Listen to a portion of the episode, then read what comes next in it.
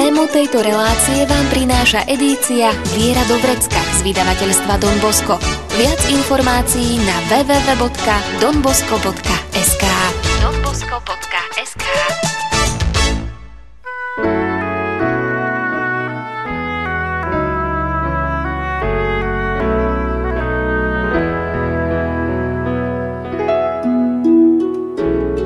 Viera do vrecka. Praktická príručka každého kresťana. Viera do vrecka.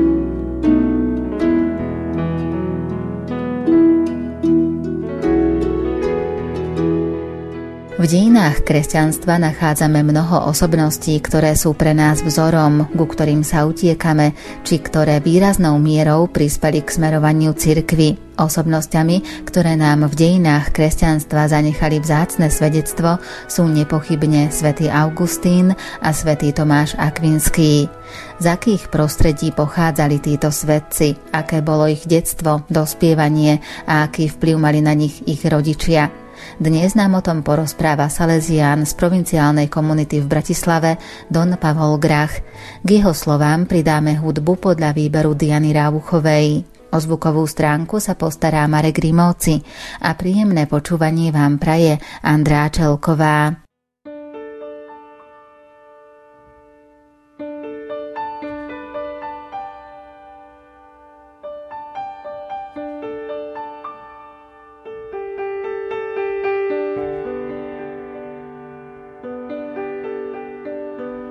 Každý den jeden milosti, každý den jeden milosti, každý den jeden milosti, když jej celý svému pánu odevzdáš.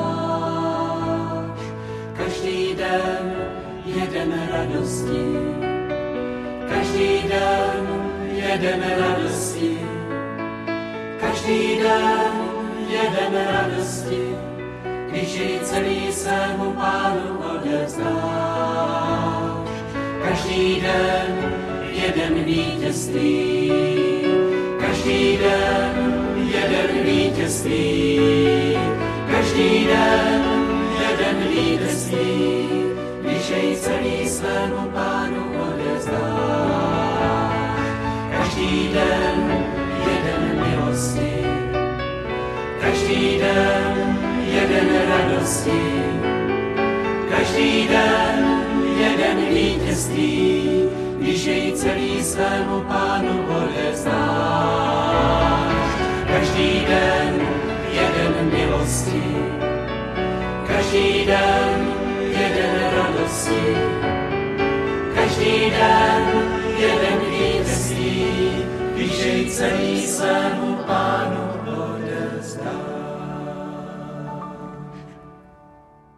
Skôr, než si bližšie priblížime životy spomínaných osobností svätého Augustína a svätého Tomáša Akvinského, povedzte nám, aké postrehy zozbieral svätý Jan Pavol II v dokumente Cirkev v Európe. Dokument v Cirkev v Európe je exhortáciou.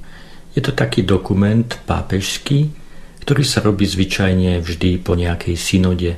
Pápež potom napíše pozbudivý list a v tom liste tak zozbiera všetky tie skúsenosti a poznatky, ktoré sa tak zišli, keď sa stretli spoločne biskupy na nejakú tému, alebo v tomto prípade všetci biskupy Európy, alebo zástupcovia všetkých diecez v Európe, ktoré tak zhodnotili tú situáciu kresťanstva. Svetý Ján Pavol II v dokumente píše, že mnohí ľudia v Európe sa zdajú dezorientovaní, neistí a bez nádeje.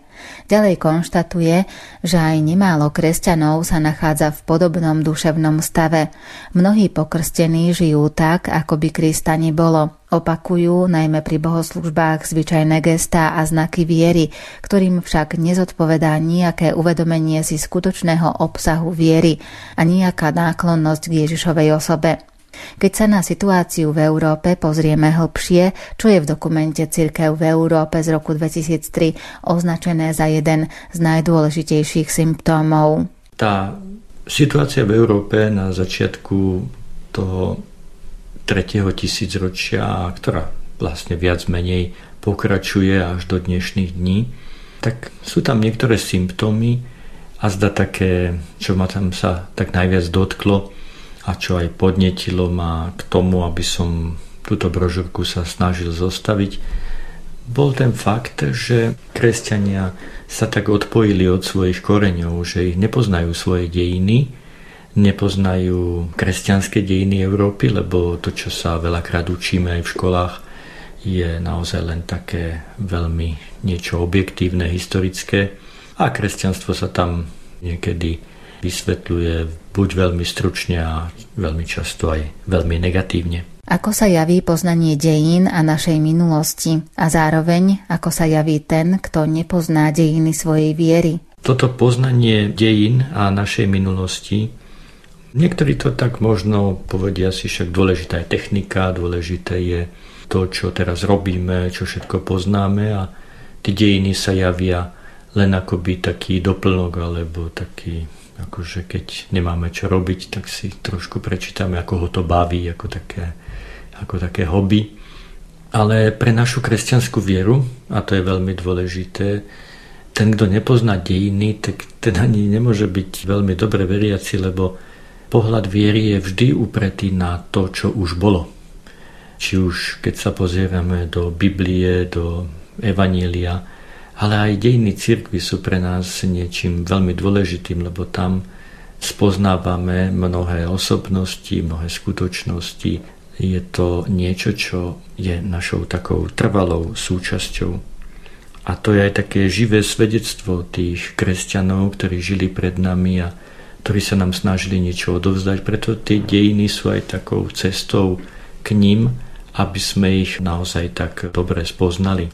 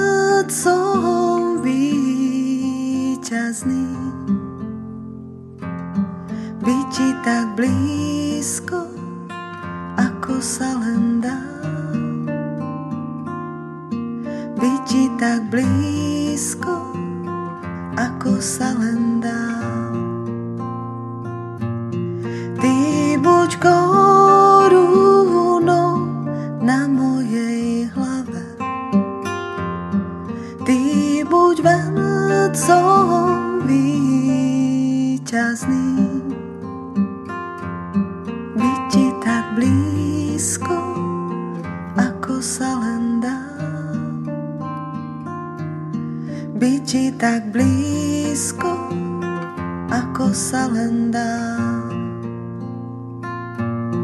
Ty buď korunou na môj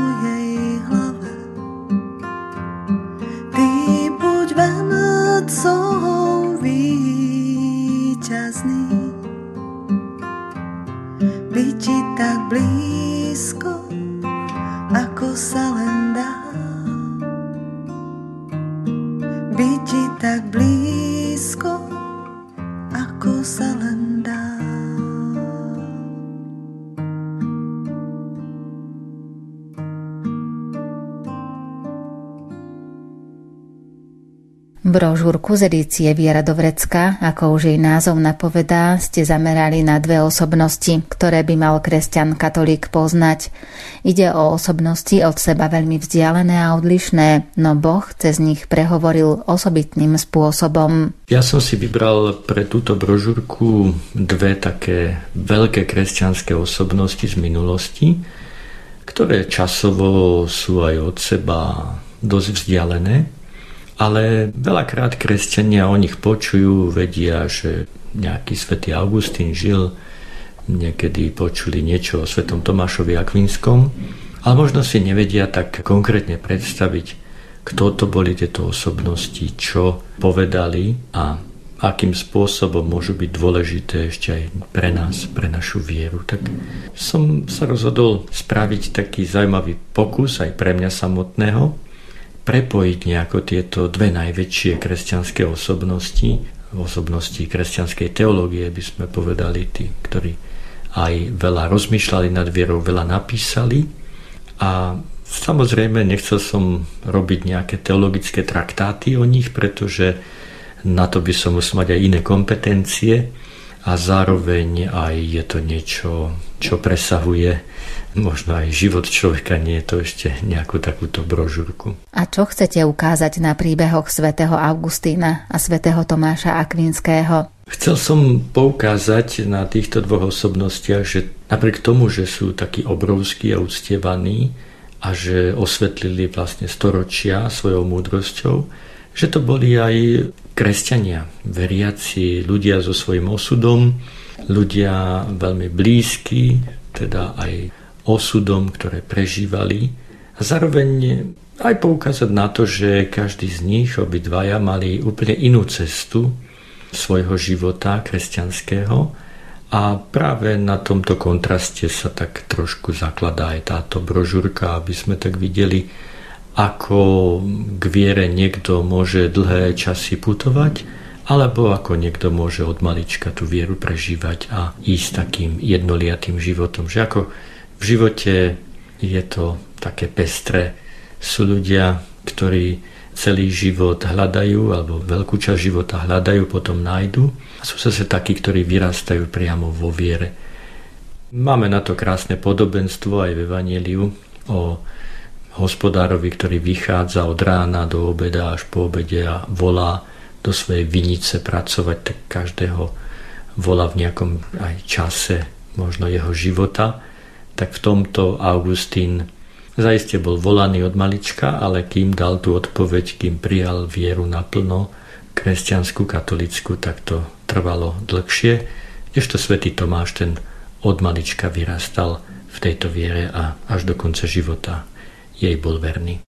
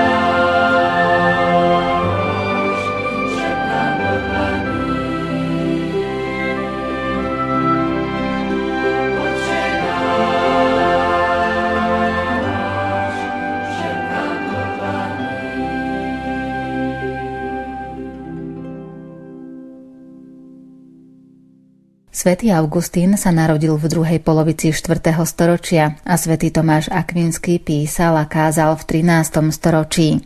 Už ste spomenuli, že sú tieto osobnosti od seba veľmi vzdialené a odlišné, no čo môžeme vnímať na ich životoch? V prvej časti mojej brožúrky som sa tak rozhodol, ako keby som obidvom týmto osobnostiam dával takú otázku, ako keby prišli na také interview, na taký rozhovor aby sme tak trošku pochopili ich život, ich životné osudy, kde sa narodili a akým spôsobom išli životom. Tak prvé samozrejme, keď chceme poznať nejakú osobnosť, tak sa pýtame, že kedy, kde sa narodili a do jakého sveta alebo v akom svete žili. Začneme tým starším, svätým Augustínom, kde a kedy sa narodil a kto boli jeho rodičia. V prvom rade svätý Augustín, ten, tomu dávame teda prednosť aj časovú, pretože sa narodil, môžeme to tak povedať, aby sme sa netrápili s rokmi okolo roku 400, čiže medzi 4. a 5. storočím žil. A svätý Augustín sa narodil v Severnej Afrike, dnešné Alžírsko, to patrilo vtedy do rímskej ríše a Augustín tam sa narodil v mestečku Tagaste, ktoré bolo vzdialené možno 80 kilometrov asi od mora, že nebolo to nejaké prístavné mesto, ale také vnútrozemské. Kedysi tam sa rozprestierala veľká kartáginská ríša, ktorá kedysi konkurovala Rimanom, ale Rimania potom tento sever Afriky si už pred viacerými storočiami podmanili a tak Augustín vyrastá typicky v rímskom prostredí. Jeho rodičia, tak mamu väčšina pozná, je sveta Monika, ktorá bola kresťanka, ale otec, ako hovorí svätý Augustín, nebol kresťanom, aspoň dlhú časť života, aj počas jeho dospievania, ale Augustín hovorí, že nebol to zlý človek, Mal aj celkom dobré postavenie, bol členom mestskej rady, ale na druhej strane zase nebol nejako veľmi bohatý. Nevedel napríklad zabezpečiť veľmi bezprostredne Augustínové štúdia, hoci mal tieto postavenie, ale túžil, aby Augustín sa stal, keďže mal tento dár, videl, že je nadaný, tak túžil, aby sa stal advokátom, aby mohol v živote spraviť nejakú dobrú kariéru. Tak sa mu potom podarilo poslať ho aj na štúdia. Ak sa zaujímame o život svätého Augustína pozorne, neunikne nám fakt, že rodičia ho na krst nepriniesli. V tom čase je dôležité si uvedomiť, že nie všetci kresťania hneď krstili svoje deti. Možno Sveta Monika mala na to svoje dôvody aj také rodinné, ale vidíme to aj na iných veľkých svetcoch, že neboli krstení hneď od malička. Snaď to bol taký zvyk, aby potom sa rozhodli v živote, alebo aby, lepšie povedané, aby prijali tú vieru už v takých chvíľach, kedy už nebudú zmietaní dospievaním a všelijakými inými ťažkosťami. Takže Augustín dostal vieru, dostal výchovu, ale s krstom sa ešte čakalo a mal potom vstúpiť do takého katechumenátu, ale to všetko sa potom trošku skomplikovalo. Svetý Augustín o tom píše i vo svojich význaniach, kde sa dočítame. Raz, keď som náhle ochorel a hrozila mi smrť, už už bolo všetko pripravené na môj krst. Náhle som sa však uzdravil a tak matka od krstu upustila. Myslela si, že bude pre mňa bezpečnejšie prekonávať nebezpečenstvá mladosti bez záväzkov krstu? Ja sa však pýtam, Prečo teda zo všetkých strán prichádzajú k nášmu sluchu ešte aj dnes hlasy? Nechaj ho, nech robí čo chce, veď ešte nie je pokrstený. Veď keď ide o telesné zdravie, nehovoríme predsa nechaj ho, nech sa poraní väčšmi, však ešte nie je uzdravený. O čo lepšie by teda bolo bývalo, keby som bol hneď ozdravel a svojou starostlivosťou a starostlivosťou svojich najbližších usiloval sa o to, aby nadobudnuté spasenie mojej duše zaistené bolo tvojou ochranou, ktorú si dal. Naozaj lepšie by bolo bývalo.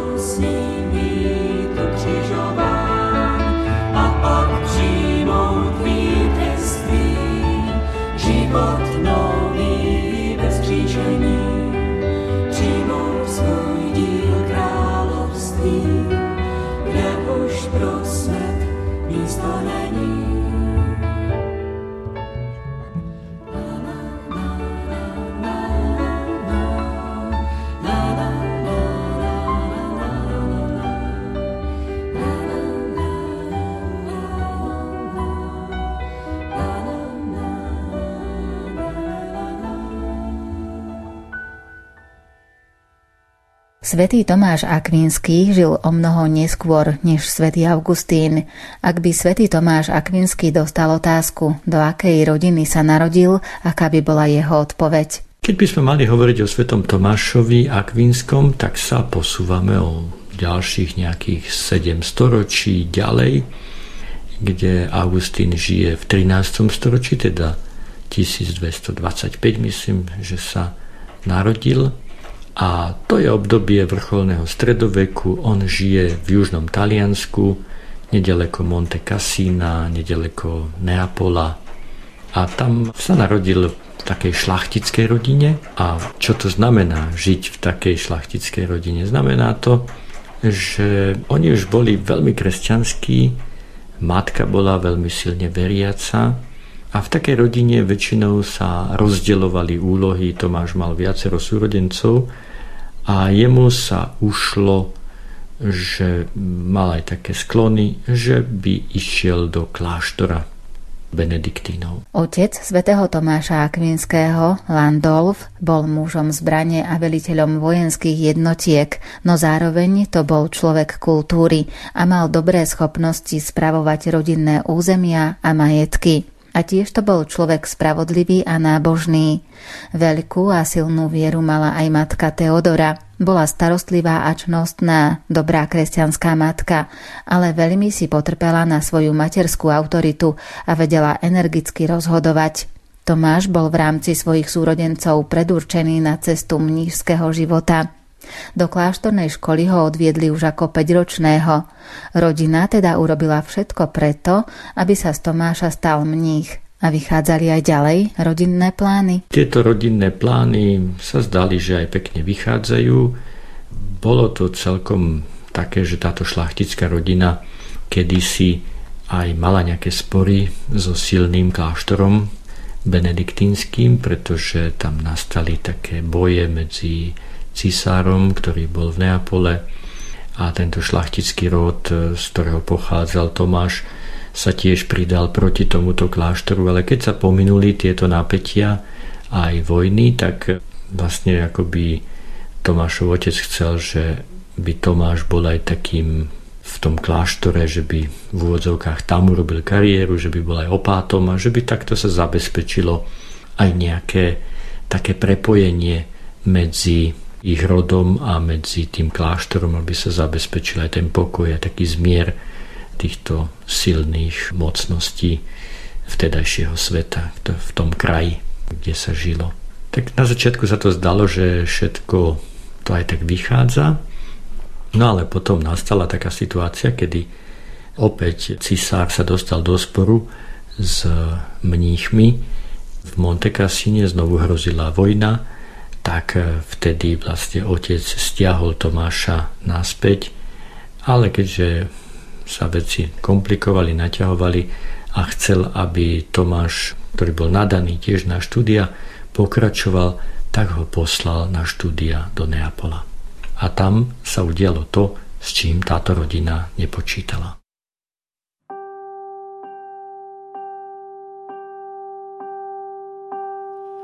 Nikto nie je radšej sám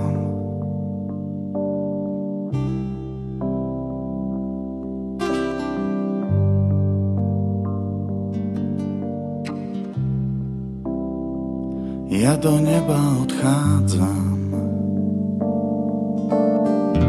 Tam sa môžeš so mnou stretnúť, nenechám ťa v prachu zvednúť.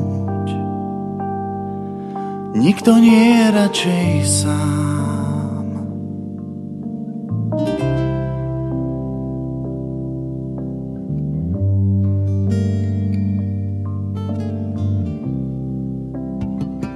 do neba ťa pozývam.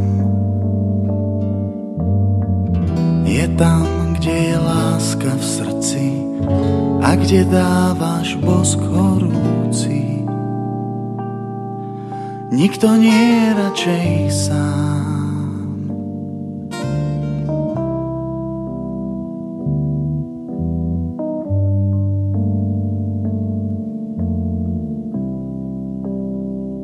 aj na kríži vyhrávam. Keď som s otcom zjednotený, viac som v nebi, jak na zemi. Nikto nie je radšej sám.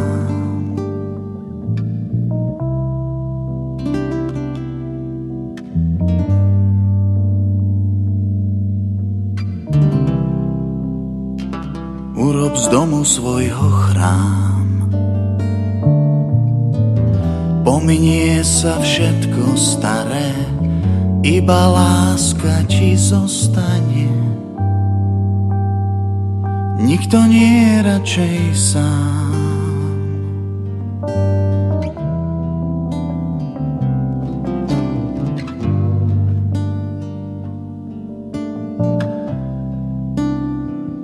ja do neba odchádzam. Tam sa môžeš so mnou stretnúť, nenechám ťa v prachu zvednúť.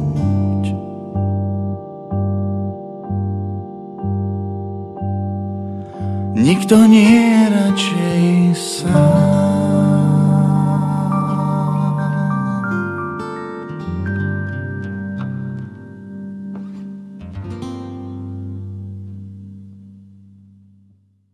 Ďalšie porovnanie svätého Augustína a svätého Tomáša Akvinského vychádza z ich dospievania a štúdií.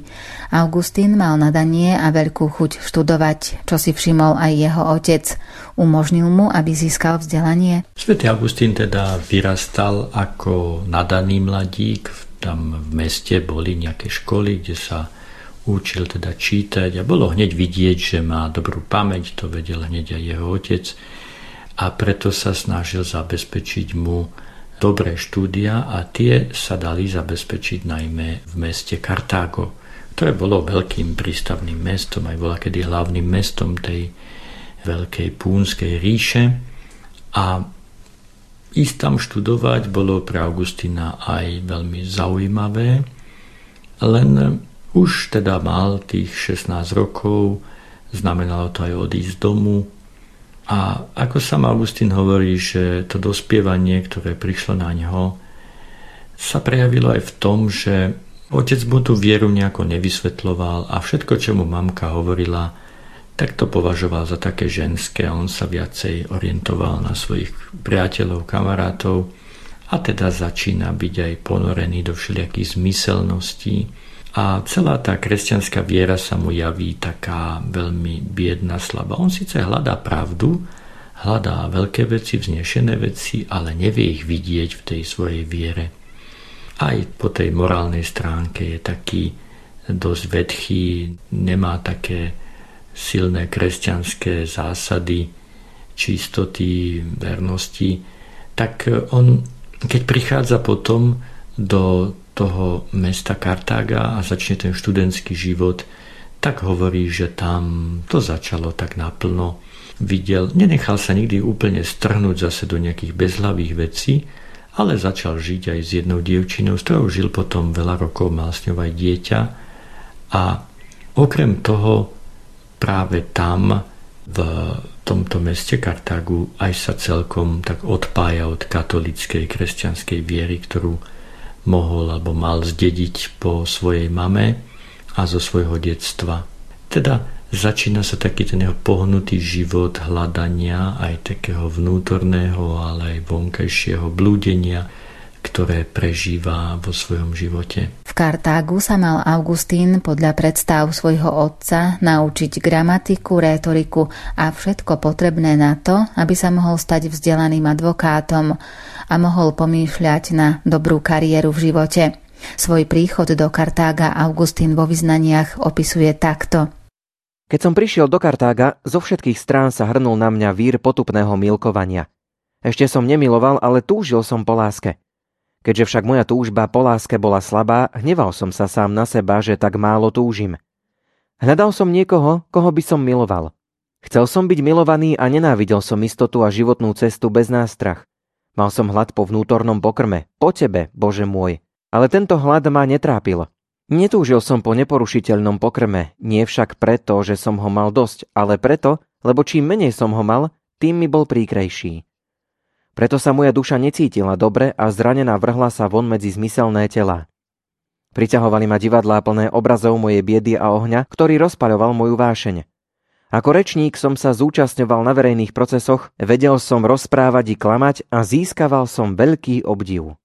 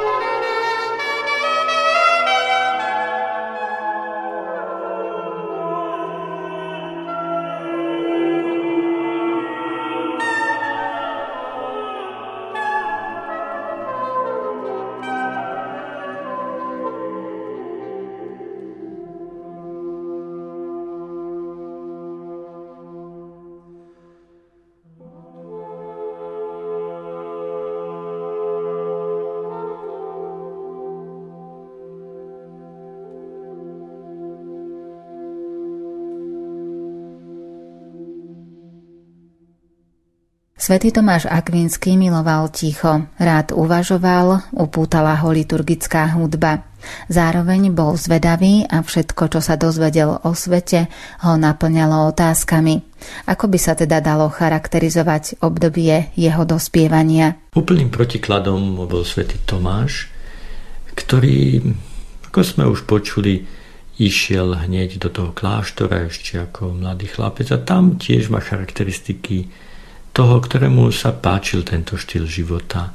Mal veľmi rád ticho, veľmi rád meditoval, bol taký pritiahnutý týmto kontemplatívnym spôsobom života a aj sám mal veľmi veľa otázok, pýtal sa svojich predstavených a chcel poznať svojho Boha, toho, ku ktorému sa modlievali. Čiže tá kresťanská viera v ňom tak gradovala a išla takým lineárnym spôsobom dopredu. Keď sa potom aj vrátil domov, tak toto mu všetko zostalo, aj tá zbožnosť a stále tak túžil po tom spojení s Bohom, po modlitbe. A čo je tiež také zaujímavé, aj keď potom išiel študovať do Neapola, aj tam v Neapole išiel na univerzitu, lebo císar tam založil veľmi vynikajúcu na vtedajšej svetovej úrovni európskej, teda univerzitu, ktorá mala všetky predpoklady dať mu vzdelanie z oblasti gramatiky, filozofie, prírodných vied. No a zároveň tá univerzita bola veľmi otvorená aj arabskému, židovskému svetu, takže tu sa Tomáš už prvýkrát zoznamuje aj s veľkými poznatkami, s ktorými potom bude narábať ako veľký filozof a veľký teológ. Na kvalite univerzity v Neapole si kráľ dával veľmi záležať a nešetril peniazmi, aby získal renomované osobnosti z hociakej časti kresťanského sveta. Tomáš Akvinský sa na univerzite učil tzv. ars liberalis, ktoré tvorili tradíciu poznania ešte od čias rímskej ríše. Nazhromažďovali sa tu všetky poznatky z gramatiky, filozofie i prírodných vied. Ako vnímali Tomáša Akvinského jeho pedagógovia a spolužiaci? Stal sa aj veľmi obľúbeným, lebo vedel aj pomôcť ostatným stal sa aj takým asistentom pre iných. Bol to taký vzorový študent a určite ten život študentov podobne ako kedysi v polopohanskom, teda viac menej pohanskom Kartágu, takisto aj v tom Neapole. Ten život študentov bol rôznorodý, ale Tomáš bol utiahnutý a bol taký poctivý študent a nenechal sa strhnúť tým svetom. Jeho život, ako sme povedali, išiel takým lineárnym spôsobom smerom k Bohu, po ktorom túžil a prejavoval tú kresťanskú lásku aj voči svojim spolužiakom, ktorí si ho aj učiteľom, ktorí si ho potom za to aj veľmi vážili. Sukcesem.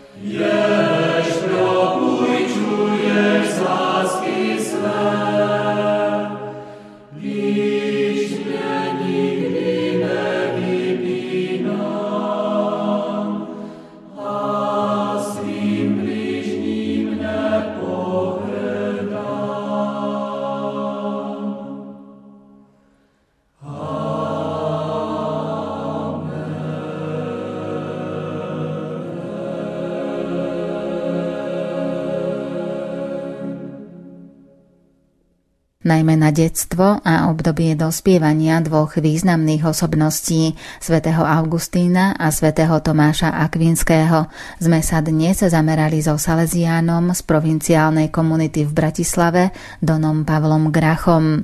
Máme pre vás aj súťažnú otázku. V ktorom meste sa narodil svätý Augustín a z nedaleko ktorého mesta pochádzal svätý Tomáš Akvinský?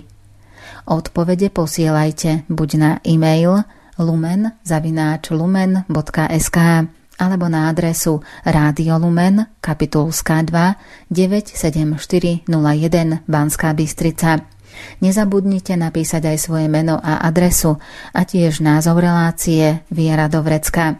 V jej ďalšom vydaní budeme hovoriť o tom, ako Boh vstúpil do životov svätého Augustína a svätého Tomáša Akvinského.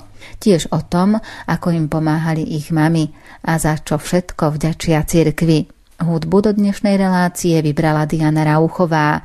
O zvukovú stránku sa postaral Marek Rimóci. Citáty interpretoval Ondrej Rosík a za pozornosť vám ďakuje Andrá Čelková. Tému tejto relácie nájdete v edícii Viera Dobrecka z vydavateľstva Don Bosco. Viac informácií na www.donbosco.sk donbosco.sk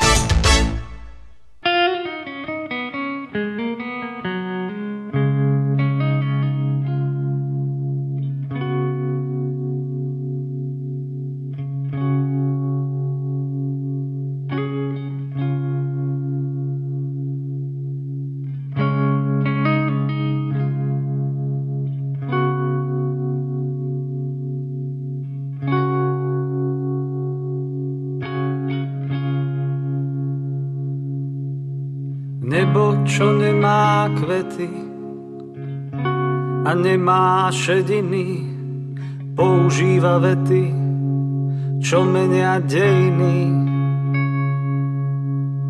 Nebo, čo nemá spánok, nezmiera od nudy, používa Vánok, čo mení osudy. Nebo, čo nemá rieky, a nemá pramene, používa lieky a hojí zranené. Nebo, čo nemá súdy a nemá clivoty, používa ľudí, nech menia životy.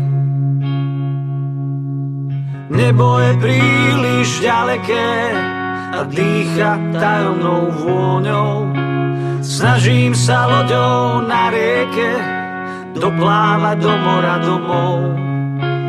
Nebo je príliš ďaleké a dýcha tajomnou vôňou. Snažím sa loďou na rieke doplávať do mora domov.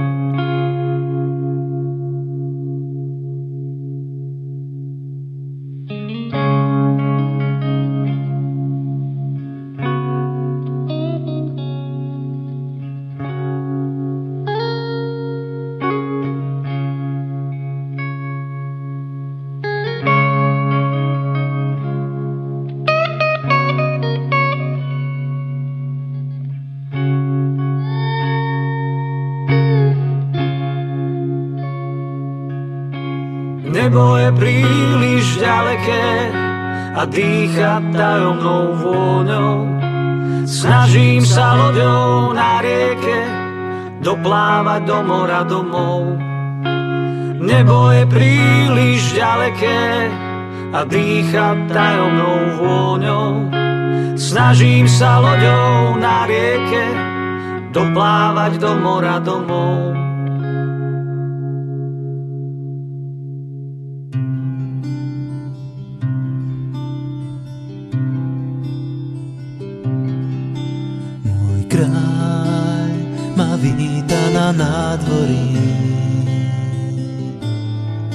Svoju náruč predo mnou otvára.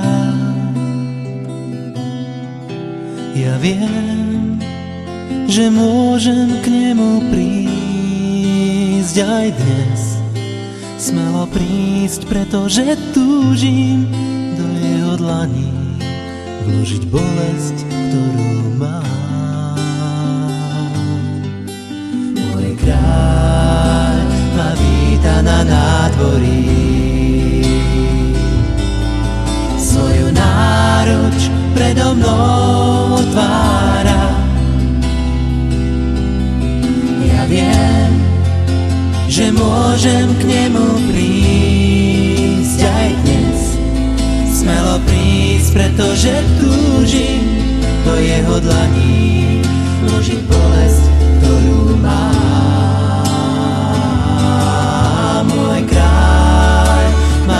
Víta na nádvorí. Svoju náruč predo mnou otváraš. Ja viem, že môžem k tebe prísť aj dnes. Smelo prísť, pretože túžim do tvojich dlaní vložiť bolesť, ktorú mám. Môj kráľ ma víta na nádvorí. Svoju náruč predo mnou otváraš. Ja viem, že môžem k tebe prísť aj dnes. Smelo prísť, pretože túžim do tvojich dlaní vložiť bolesť, ktorú mám.